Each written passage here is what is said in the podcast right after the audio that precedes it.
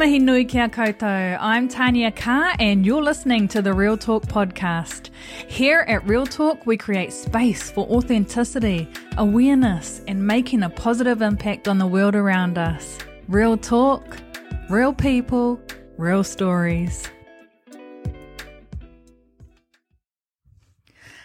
Ngā mihi nui kia koutou katoa nau mai hoki mai ki te kaupapa kōrero Real Talk. I'm Tania Carr and today in this episode you are going to hear the incredibly brave story of Jade Wharemate. Now Jade took the stage at our Real Talk Mō Ngā Rangatahi event in Waikato as our rangatahi speaker, as one of our rangatahi speakers, to share with us her experiences with her journey through life. She shares her highs and her lows and how following her dreams has led her to new and exciting adventures ahead. Here is a whakatauki that Jade shared with us on the night. E hara taku toa i te toa takitahi, engari he toa takitini. Meaning, success is not the work of an individual, but the work of a collective. Love that whakatauki. Now, it's important to note that there are some triggering subjects in this kōrero, so if you get triggered by this kōrero, there are some support contact numbers listed in the show notes for you to utilize. Here is Jade's story. My journey into this world happened with a bit of a flair, fighting my mum at all costs to stay in her safe and warm belly and forcing her to be transferred from the from Morrinsville Hospital to the mighty Waikato Hospital, where I eventually made my grand entrance at 6:45 p.m. My father fainting during the process.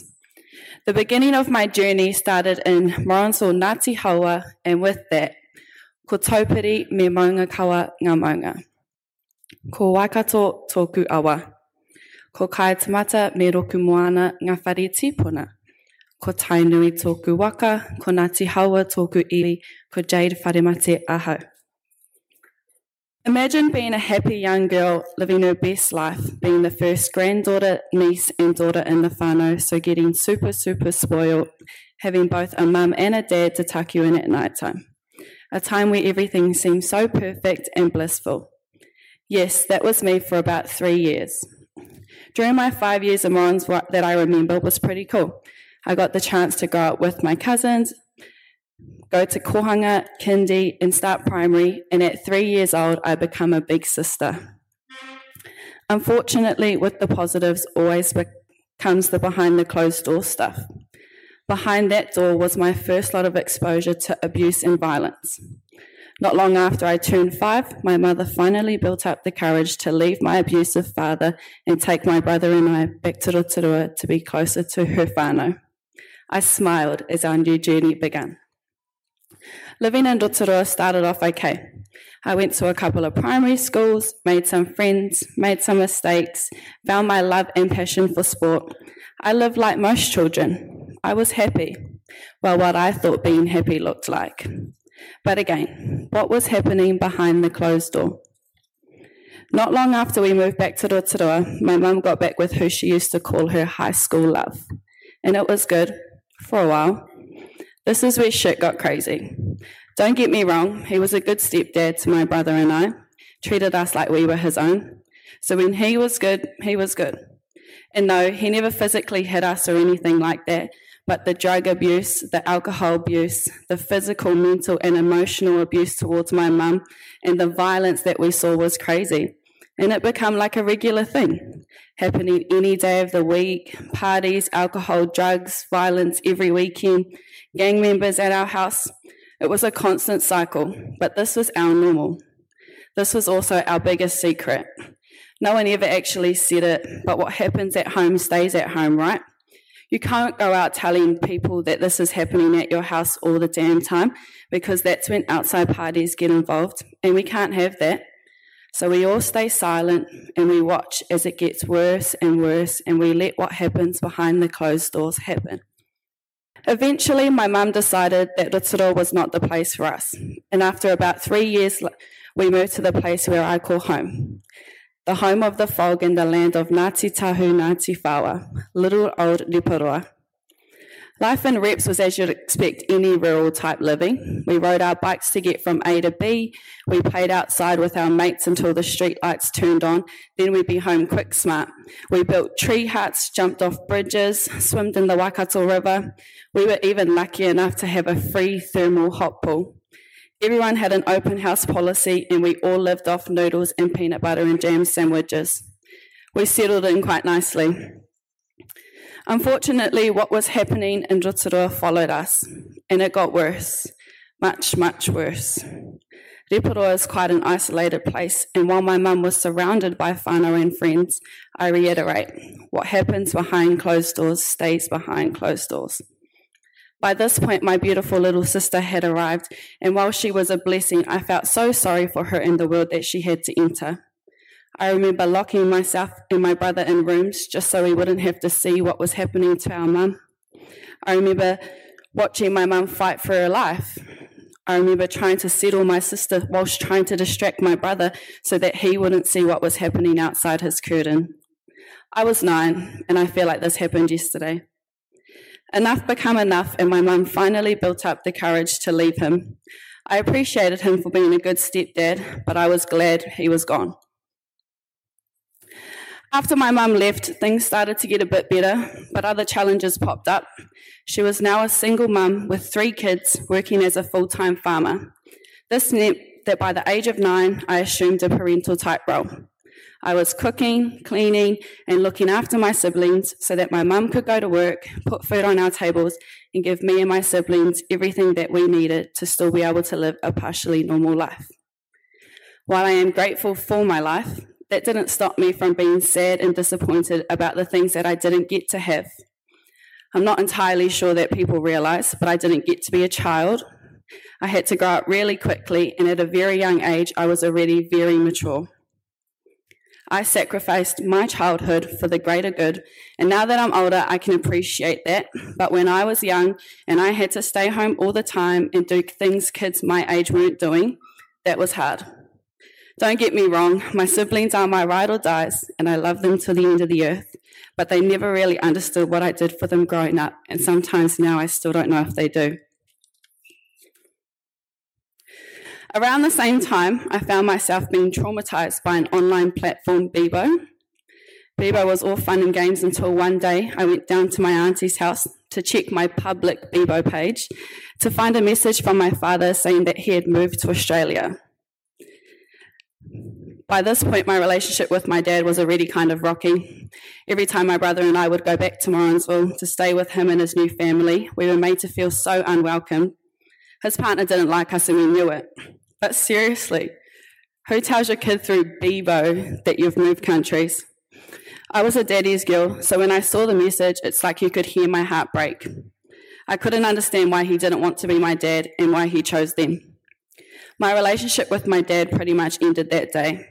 Future contact did occur on a random basis and only ever when it suited him or after he broke up with his girlfriend. But I'd already been heartbroken and I wasn't prepared to let that happen again.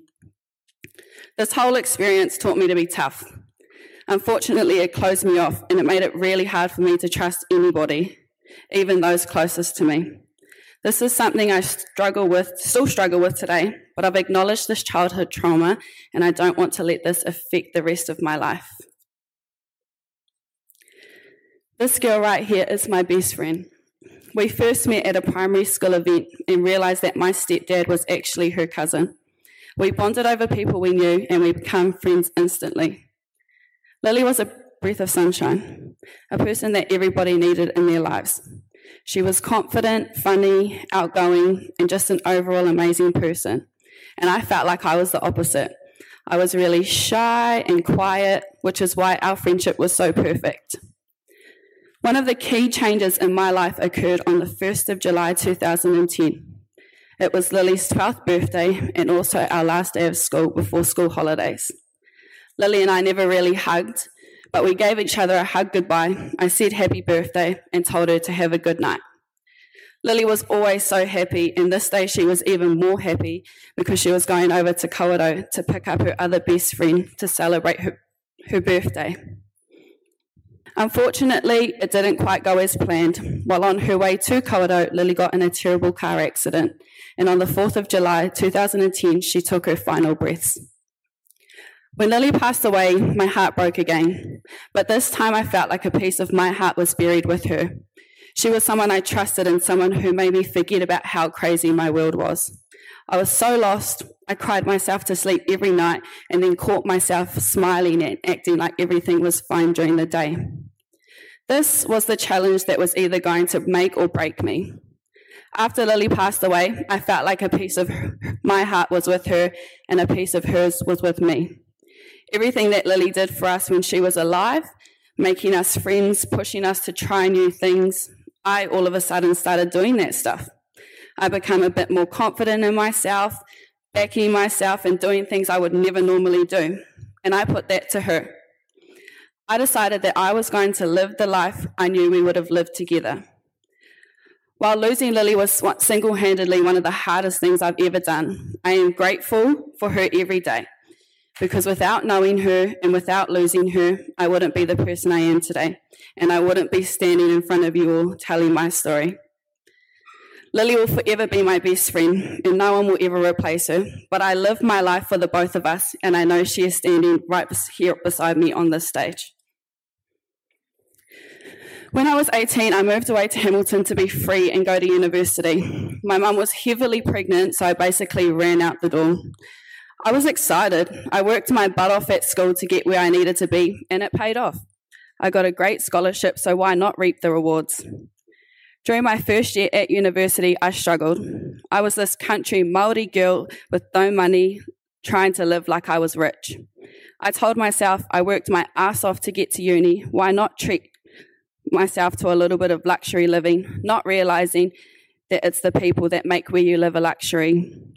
I struggled big time with feeling out of place, felt like people were always giving me that up and down look, judging me for what I look like without really getting to know me. But to be fair, I felt that uncomfortable that I didn't bother really letting anyone in.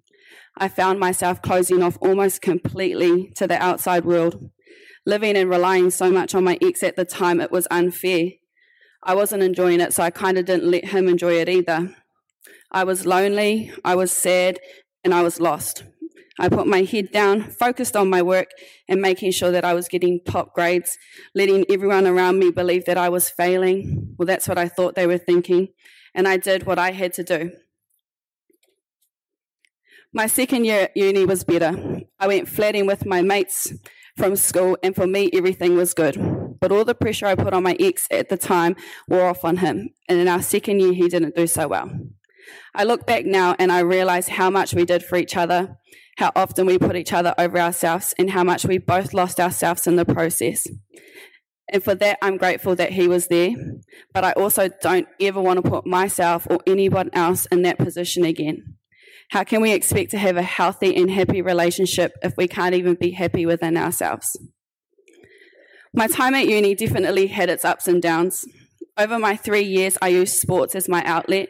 I played Premier Netball for a great club. I had an opportunity to represent the uni in netball and basketball. I learned how to be independent and made some good memories as well.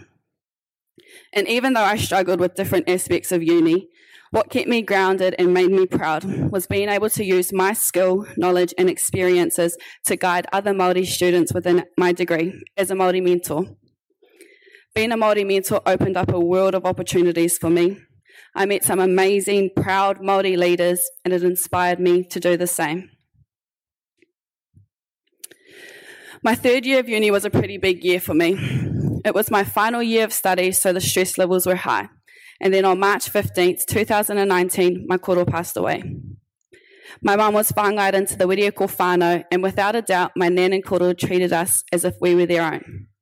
He was the koro that used to sneak you sweet treats behind your mum's back he gave me my love for chocolate and ice cream. He used to tell us story about the old days, and my most favourite part about my koro was the way he would react after he got a tune up from my nan. My koro was a very sickly man. Many people would say he had 21 lives, and all his nurses would say he was their number one patient. Everyone but my nan. I had the privilege of being my nan and Koro's personal chauffeur at one point. One of my fondest memories was this one time I had to drive them to Hamilton, and on the way home, I could feel myself getting tired. My koro put his hand on my shoulder and said, There's a really nice ice cream shop up here. Call in and get us a rainbow flavoured ice cream. I knew he knew I needed the break, and I appreciated that he didn't make a big deal out of it. You know that saying, you never really know how much someone means to you until they're gone? Well, it's true. After my koro's tangi, I went back to uni and I thought I was fine. I was not. I was so numb and lost. I selfishly thought about myself and how he wouldn't be there for my 21st and other big events of my life. I thought about how different things would be with my whānau now that he was gone. I felt like an imposter.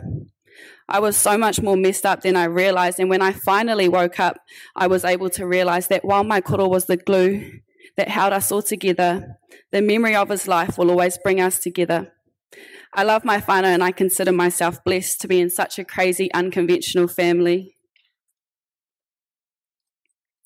Wow, look at that smile. Doesn't that girl look happy? Well, have I got a surprise for you? This girl in this photo is actually a girl at one of her lowest points. I know, right? Seems crazy. Behind that smile was a girl who was so filled with sadness that the only thing she could do was smile. So that's what I did.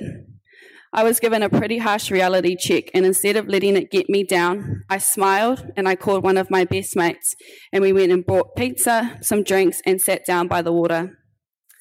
What I realized during this phase, stage of my life was that I had invested so much of myself into a person that wasn't me, and I completely lost myself. I went from being this outgoing person who loved getting out and doing stuff to always wanting to stay home and be around my ex. And now that I look back, I know that it's on me for not seeing my own worth. But they say love hurts, and it does. But it hurt in a way that I didn't expect. It hurt me because when everything finally came to an end, who was I? I had to work hard to find myself again. And I think I might be the only person to say this, but I loved COVID 2020 lockdown. And it was during that period that I can truly say that I found me. I worked, I spent time with my family, making them do home workouts with me. And then when the world slowly started to open up again, we added a few good nights with a few too many beverages. But I was enjoying it. I felt free again. I felt like I didn't have to be a certain person or act a certain way. I didn't have to worry about anyone other than myself. I could just do whatever I wanted to do. And that is exactly what I did. All those years I spent at uni being the boring stay at home girl, well, I made up for that, that's for sure. That wasn't all that it was about, though. I did things for me that challenged my mental capability to prove to myself that I can do anything. I was vegetarian for six months. I was able to start playing heaps of sports again touch, basketball, netball, and I even started playing rugby league, which I absolutely love. I committed to, my, to further my academic success. I did anything and everything. I found me. Don't get me wrong, there was still a lot of struggles, but with the help of my whānau, especially my cousin Tyrese, I was able to find me.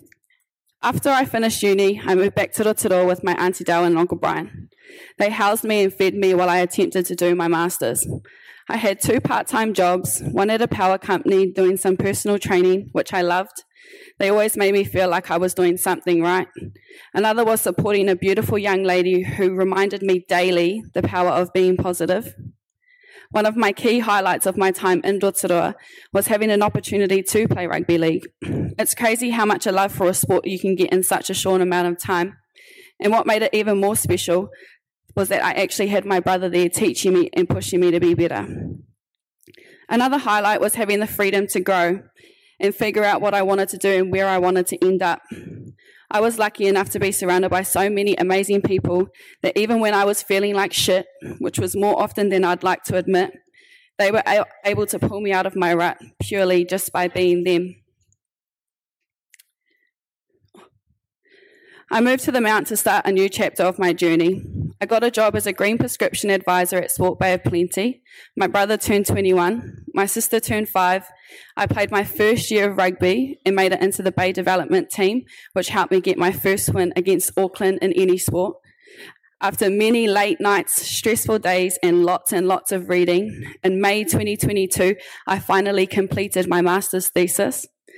I moved in with the two coolest flatmates in the world who encouraged me to strive for more and reach for the stars. They show me that there's so much more to this world than I realized, and by having good connections and a good attitude, you could go anywhere. And after 15 years, my brother and I reconnected with our dad. And while it might not have been what he had hoped, we were both able to get some closure and realize that we lived the life we were supposed to live and we didn't miss out on anything. Everything in life I've done because I felt like I've had to. I wanted to be a good role model. I felt like I had to be a good role model for the ones in this photo and everyone else who was watching me. So I did. And this has led to me being able to say that I not only have a bachelor's, but also a master's in health, sport, and human performance. Education is and always has been important to me. And I believe that I can now say that I've done what I needed to do within the academic space to show rangatahi, especially those who have grown up similar lifestyles as me, that they can do anything they put their minds to. So, where am I now? I'm here on this stage telling the story of my life. And while this process is very confronting, it has encouraged me to face the behind the closed door stuff. I feel like I've done what I needed to do, and now I want to live for me. I have finished this chapter of my journey, and I am ready to embark on my new chapter. And in the very near future, I will be on a plane on my way over to the United Kingdom to get some life experience, work, and hopefully play some sport as well. So, my final messages to you all is one, don't let your childhood trauma and lifestyle define who you are. Two, take every opportunity that you are given and never stop believing in yourself. And three, remember to live your life for you. E hara taku toa, i te toa takitahi, engari he toa takitini. Success is not the work of an individual, but the work of a collective. Nā mihi kia koutou.